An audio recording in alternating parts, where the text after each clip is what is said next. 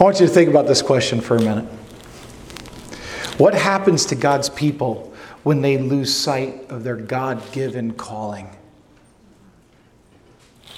What happens to God's people when they fail to honor the Word of God as their standard of lifestyle? What happens to God's people when they mix worldly ideas with godly ideas?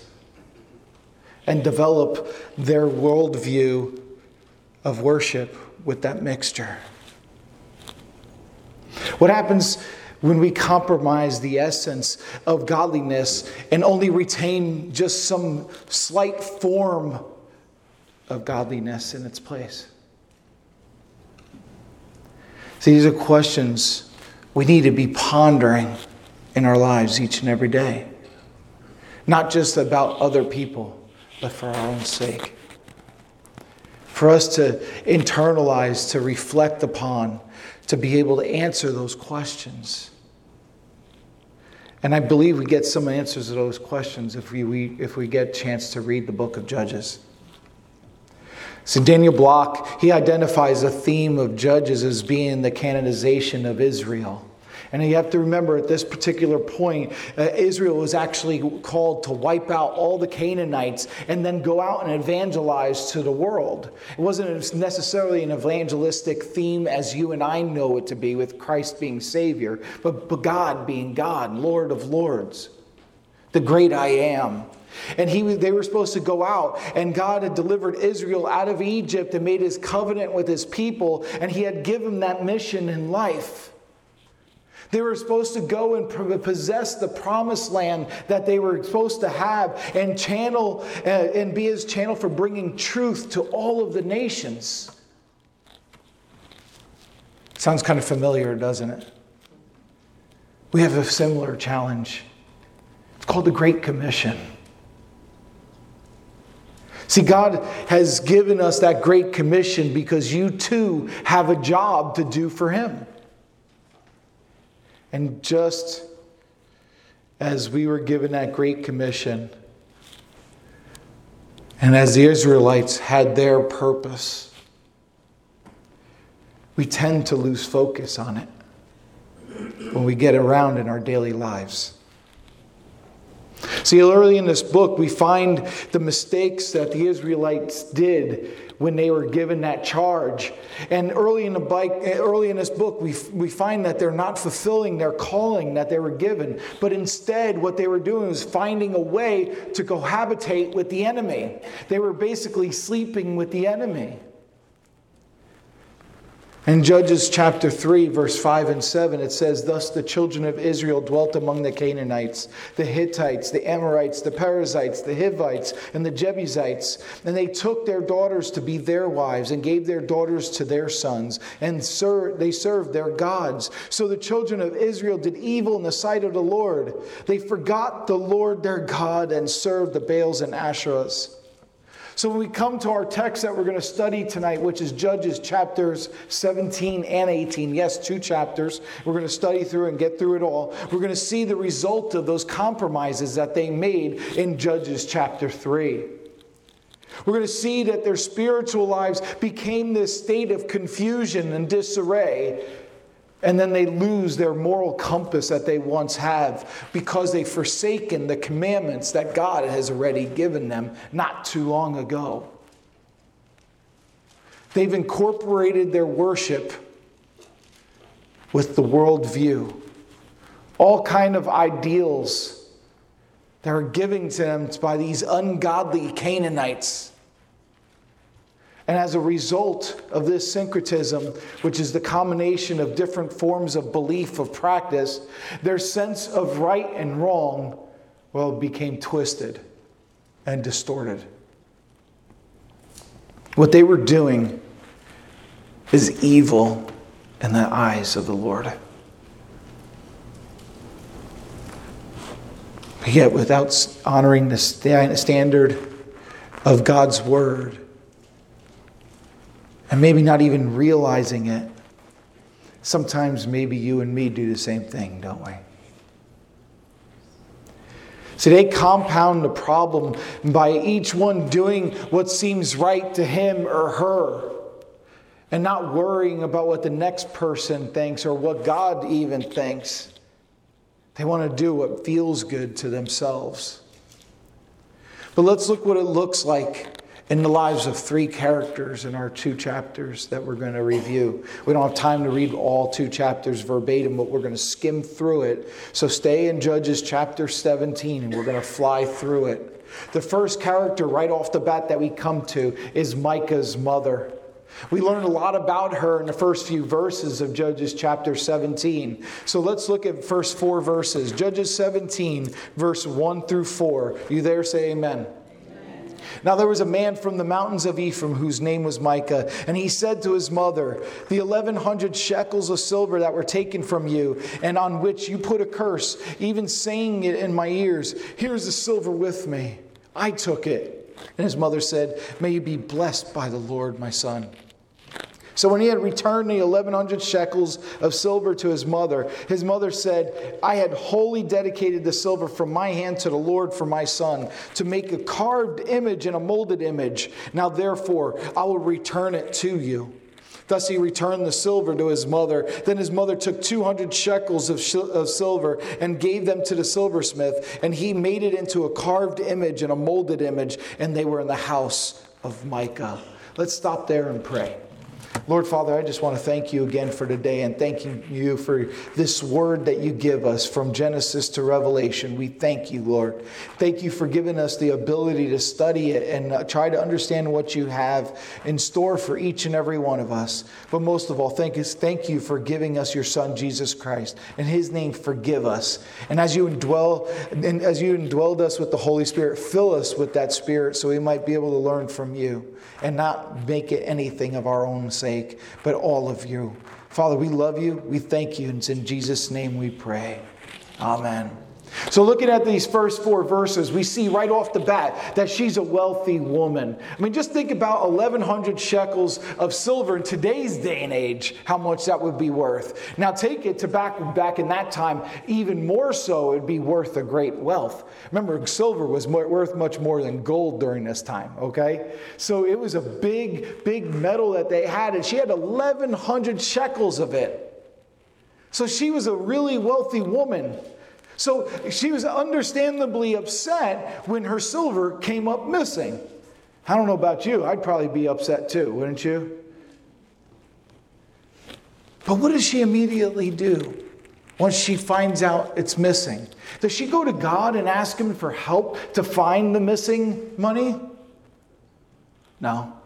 In her anger, she pronounces a curse she pronounces a curse on the perpetrator of the crime. See, it's an emotional response, and maybe you and I, we have those times when we, something is taken out from us and we get that same response. And we lash out back in anger, whether we know that person or not. But then sometimes our emotions really get the hold of us, and we're not just lashing out to them in anger, but we're cursing them. Maybe not with cuss words, but with our hearts. See, we might not be anything different than this person at times. But let me go on with what she's doing here. Her son apparently believes in this power of this curse, and so he gets a little scared and he ends up confessing to her, doesn't he? He confesses that he's the one that took the money from her, and now he's trembling in his boots. And he, but because he, he's worried, not because he's doing this out of true repentance, but he's worried about that curse that she placed on that perpetrator now to be his son, her son. So he's worried about this, but look what happens with the mother's response to her son's confession in verse 2, at the end of verse 2. It speaks volumes about how she's raised this boy in my eyes, because as soon as she knows how precious, uh, that her precious son is the one who stole the money, what does she do? She completely changes her position, doesn't she? Oh, the Lord bless you, my son. Now, I don't know about you. If my son sticks his finger in the light socket, he's going to feel something. He stuck his finger in the light socket. See, we need to look closely at the consequences of his action here. We need to understand that instead of a correction, he received a blessing. This doesn't seem right, does it? How often do we see that in our world today? Oh, he's just being a kid. No. They have to learn with love, but also with correction, don't they? But so do you and I, because we still fail every day. See, the law required that he would go to the temple, which right now is located in Shiloh, and he would need to confess his sin of what he's done. He needed to pay restitution to the person he stole from, but he also had to pay an additional one fifth of what he stole, stole to that person, his mother. But does he do that? He doesn't do that. But it goes on further. He was also required to offer a guilt offering for his atonement. You could read all about this in Leviticus chapter 6, by the way. But none of that happens. Instead, mom offers some grace, which has probably been going on all his life. And I want to stop there. I'm not discounting grace by any means. We need to give grace. But we need to give correction as well. There's a consequence to every action. Good actions bring good consequences. Bad actions bring bad consequences. And we need to be teaching our children that, and our grandchildren, and our great grandchildren, and our friends, and our families. And we need to be open to learning that same instruction as well. See, we see some uh, in this woman some problems that have been passed along into her son's life, and it continues as he grows older. And you see first that there's a lack of respect for God's word in her response to her son. She simply follows her emotions rather than God's commandments. Then she's also thinking about honoring the Lord by giving her silver back to her son so he can make an idol. See, this is how confused she's become about God. But why? Because either one, she doesn't know God's word, or she has little respect for it. See, the second commandment of the Decalogue forbids making idols. And we need to know that. But see, she's showing a lack of integrity. That's the number two uh, uh, thing that she's showing here is there's a lack of integrity. She says one thing in the name of the Lord, and on the other, she does another thing. Jesus said something about speaking out of both sides of your mouth, didn't he? How often might we do that? Verse 3 she consecrated the 1100 shekels to the Lord once it was found. But in verse, verse 4, she follows through with only 200. Maybe you knew the Lord was telling you to give all you wanted to give financially, physically, abilities, whatever it was, but you only give Him a portion instead of all.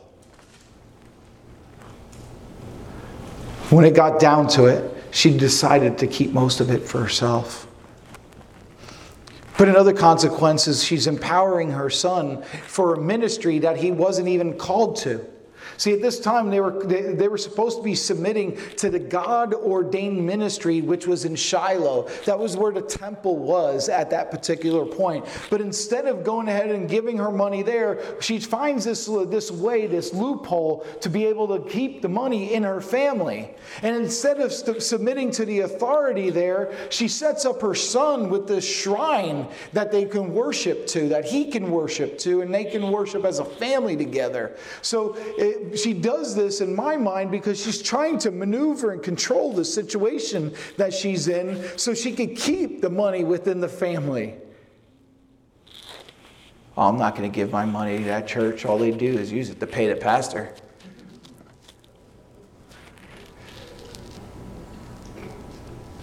See, we, uh, let me tell you, I said that too when I was a new Christian, okay? But what I'm saying here is she's doing things during this time period that we see a lot of people in our world doing thousands of years later. And then we get to our second character, Micah, her son. His name means who is like Yahweh. Who is like Yahweh? Remember, they named their sons and daughters after something that they either resembled, family name, or it was something that was in their character. So, a mother who would give her son a name like this must have had some knowledge of the Lord. But I want you to see this strange mixture that's going on here of God talk with compromise and no integrity. See, this is the problem, and it's not uncommon today. It's not, it's not enough just to talk spiritually, it's not enough to superficially, superficially consecrate to the Lord. What must happen is we must actually do as the Lord commands.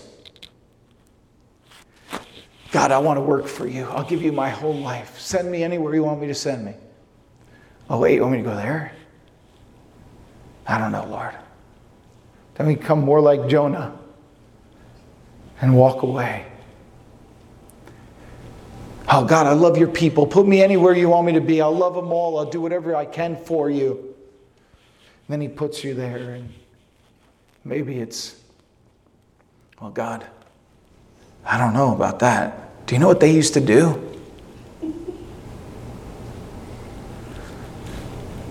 Or if you're physically able, God, send me anywhere. I want to do your job. Just don't, don't send me on a mission trip with Don. No offense, I'm not saying that, but how often do we hear it?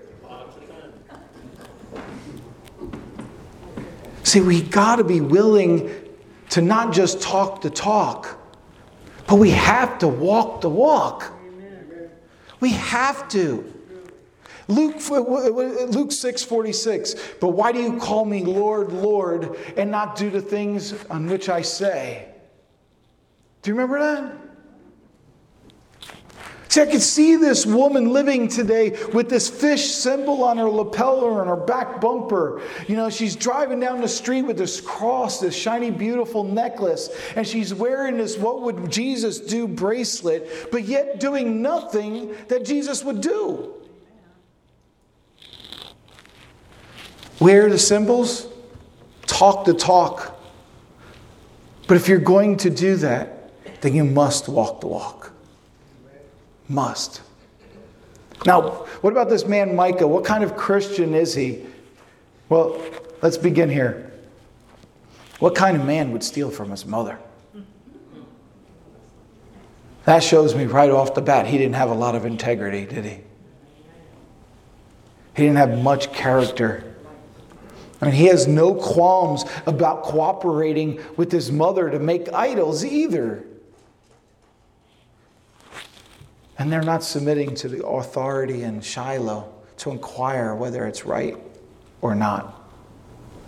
The amazing thing that we see throughout our text is that they have an utter lack of conviction for sin.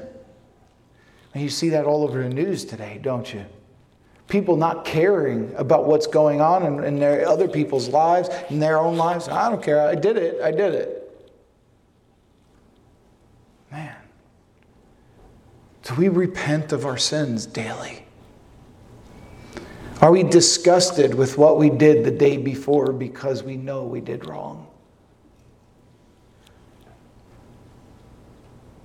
See, this people have so compromised their understanding of God that they can be seen stealing and lying and making idols and talking about God's blessings all at the same time. And that's a troubling place to be. It's a solemn warning of what syncretism does to one's understanding of God. And remember what syncretism is. In this context, it's the incorporation of the worldly, worldly uh, viewpoint, their concepts, and mixing it in with God's revelation to produce what might, one might say is okay to do. We're only bending it a little bit. Now, that's not one of the major commandments. It's only a little white lie.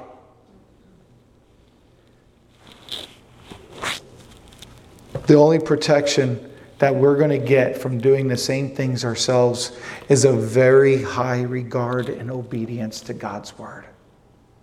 We need to know that this has the answers. Just like they knew that the answers came in Shiloh in the temple because they didn't have one of these. We need to go here and do it. The biblical revelation is how we should live, not our personal revision. That's why I carry God's word and not the Nick Manzi edition of it. Although sometimes I find myself pulling that Bible out my, when it makes it convenient. Maybe I'm the only one. See, but we must invest the time to know what and, and, and how God has told us to live. And when we find out those answers, we need to live that way. We must live that way. Moving on in Judges chapter 17, verse 5, we see that Micah has uh, all of a sudden set up this little worship center in his house. Look at verse 5. It says, The man Micah had a shrine and made an ephod and household idols, and he consecrated one of his sons who became his priest. See, every bit of what he just did in that verse was contrary to the revelation that they received in the Pentateuch, in the first four books of the Bible, given to them by Moses. Deuteronomy 12, if you remember, commanded them that they worship in the, only in the place that God has designated for them. Like I said several times, right now that's in Shiloh. That's where they were supposed to go to be able to worship God, not their own homes. They weren't supposed to create this mini church. We're not supposed to get upset with what happens in our church, leave and start our own church because that we didn't really fit with what was being said and taught there. We're supposed to look at God's word where God wants it to be and be able to see what we're supposed to be living. But you look at this, and even though he had a nice replica, he, he even had his own priestly robe, it says, in an ephod. But if you notice how Micah's, uh, Michael st- starts to follow his mother's example here, what does he do? He installs one of his sons to be now a priest. So this isn't just a one time thing, this is a generational curse that's happening. See, believe it or not, what we do will teach somebody else. In this case, the son and now the grandson. But let me tell you, there's lots of kids running around. They might not be yours biologically, but they're yours. And they're seeing what you're doing. There's adults watching how the Christian is living and are ready either to tear you apart or live the same way. They're learning. See, this is all very convenient that he does this. I mean, he's supposed to have an accountability to his son now. But I suspect that Micah was the neck that turned the head here, just, as, just like his mother had been for him. See, this man has found a way to do spiritual things, even have his own church tithe to his family, but in staying control in this whole situation. It looked all spiritual, but let me promise you, it was a sham because that's not what God ordained. It's contrary to the commandments that God had given the people of Israel. Then you move on to verse 6, and this author of Judges helps us to interpret the thematic comment. Uh, and it says, In those days, there was no king in Israel. Everyone did what was right in his own eyes. And that's pretty much what we've seen summed up in this chapter so far, and when what we're about to see in the, in the verses and chapters to come. There's no sense of conviction here, there's no thought of repentance. And they have so compromised that, of their understanding of God God and of what the Lord requires of them that they can, they, they can be violating His word grossly and not think anything twice about it. My gosh, how often we see that in our world today. We see people claiming to be Christians when they walk into church and then when they walk out, pastors and congregation alike, they start acting a different way. And then in verse 7, we're introduced to a new character in this narrative, and he's a Levite. Look at verse 7. Now, there was a young man from Bethlehem in Judah, of the family of Judah. He was a Levite and was staying there. And if you recall, going back in your history uh, of your Bible, who were the Levites? They, they were the ones who took care of the church, they were the priests, they were the ones who brought God's word to the people, weren't they? But the moral and spiritual corruption that's happening here of the people of God ran through the whole nation. The rank and file people like Micah and his mother were compromised in their understanding of God. And the integrity of the judges, especially towards the end of this book, is extremely disappointing. But notice that this Levite is young. Now, he may have been too young to be a priest, but you know, God's ordained young folks before. He's ordained judges that were three years old to be, or kings to be three years old at certain times, didn't he? So age really isn't a matter, but your maturity level is. And in verse 10, we have Micah's offer to that young priest. And it says, Micah said to him, Dwell with me and be a father and a priest to me, and I will give you 10 shekels of silver per year, a suit of clothes, and your sustenance. So the Levite went in. I mean, that's a, a little bit of a flattering offer, isn't it? You know, here you are, a young Levite. You know your destiny is going to be a priest uh, of some sort down the road. You're, that, that's what you're called to do by God. All your people are going to be in charge of that. And then you're being told, hey, I want you to be a priest now in my household, to be father and to be priest. But notice the very next verse, what the relationship really becomes. Verse 11 Then the Levite was content to dwell with the man, and the young man became like one of his sons to him. Micah just managed to regain control, didn't he? See, in one verse, he's saying, Come in, I want you to be uh, like my father. I want you to be my priest.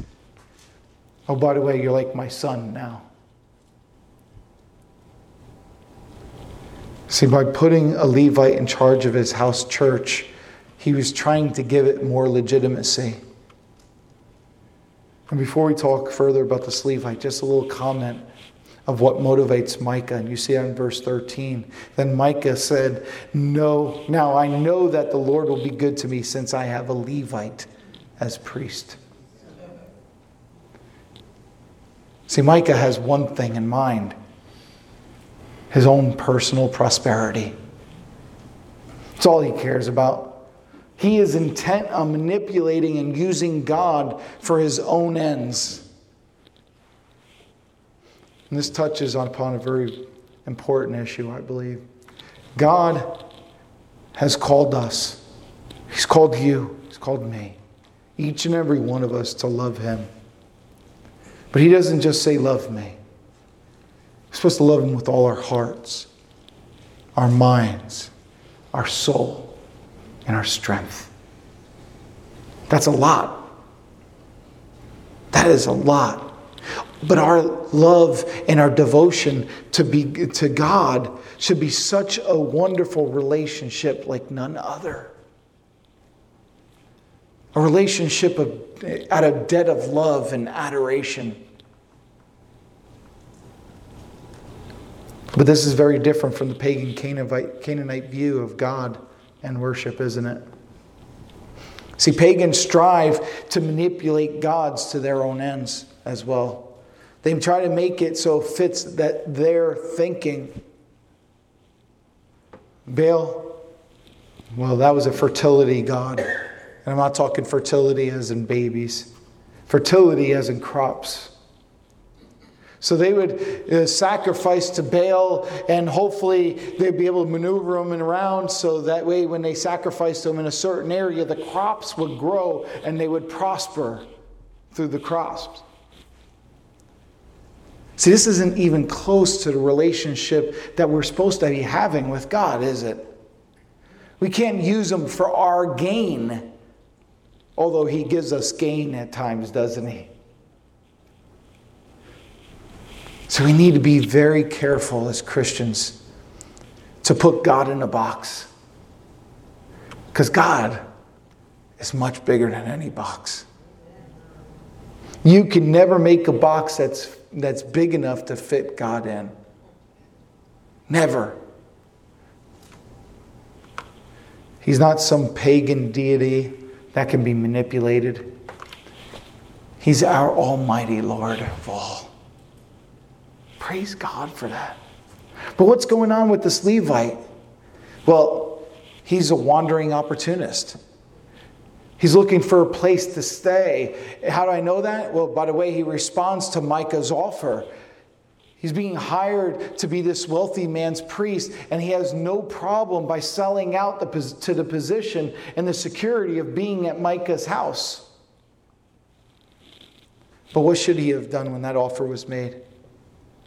Well, he probably should have warned Micah of what he was doing and not accept the offer, shouldn't he? See, he should have reminded him that there's scriptural insistence that the worship should only be done in a designated place, and that's where the Ark of the Covenant was, which was in Shiloh.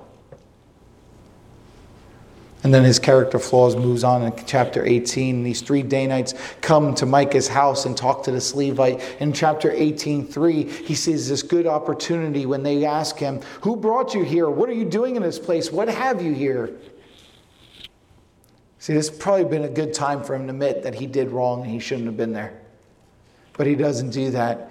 He should probably could, have, should have asked that about the Danites as well. What are you doing here as well? But Mike, the, the, the answer to this Levite's pretty revealing. In verse 4, he says to them, Thus and so Micah did for me, is hired me, and I have become a priest. Do you know what a hireling is? A hireling is someone who's working solely for the money. That's it, for financial gain. That's it. Well, there's a whole lot of truth in this hireling's answer. He's hired me. And so I became his priest. I did it for the money and a place to stay. See, that, in, that interaction that we see in verses 5 and 6, chapter 18, is all too common. And I could feel grieving in the pit of my stomach when I read it. Verse 5 So they said to him, Please inquire of God that we may know whether the journey on which we go will be prosperous. And the priest said to them, Go in peace, the presence of the Lord be with you on your way. See, here the Danites, they're set on doing their own will with virtually no regard for God's will at all over their lives. And they come to this Levite here, this hireling, and they totally messed up spiritually. And they know that he's probably totally messed up, but he'll fit into their, their scheme of things. So they ask him to prophesy to him. And they say, Please inquire, God, come on, help me out. We want to know if we're going to be prosperous on this journey. Sounds good on the surface, but it's really a bunch of religious nonsense that they're doing. This Levite doesn't inquire of the Lord at all. He knows what they want to hear, so he gives them the flattering pro- uh, prophecy that they want to hear. And in verse 6, it says, Go in peace, the presence of the Lord will be, you, be with you on the way. I liken that to a lot of pastors of today that want to give you the feel good message but never tell you that we might be doing something wrong in love. I'm not saying not to preach about love, but sometimes we got to tell the truth. Well, not sometimes, all the time. But sometimes the truth hurts. Amen? And let me tell you, a lot of times I'm, I'm preparing for sermons and my toes are being stepped on long before I might step on yours. And it hurts. But we have to do what God is saying to us. We have to be able to stay in God's word and know what He wants. And just to fast forward a little bit because we're running short out of time, the Danites, you know, go back to their camp and they, they take 600 warriors with them and they defeat these people that they were going out to attack. And they bring the Levite into their house all of a sudden. And that Levite, well, remember, he's young, he's obviously ignorant, maybe not not even in God's word fully. He takes a job when he's not should have supposed to be taking a job, but here comes this new offer. Oh, let me give you more money. Let me give you more people that you can work, you can be a priest over. And it looks even bigger and grandeur. And we get those things sometimes, especially when we're young. We want to leave for that job that might pay more. We do those things. And so he gets this promotion. But his ministry is not about obeying God at this point, it's about success. And in his eyes, this is big time success. See, this, that one seed that started out small has turned to this big, big boulder of weight. And mushrooms into a national venue of, of apostasy. See, what this mother and this son were doing in not submitting to God's designated place of worship became the thing that the northern tribes did. And a little leaven rose into a big lump. See, one ambitious priest, brought on by one action or inaction towards a child, stealing money, turned a country upside down.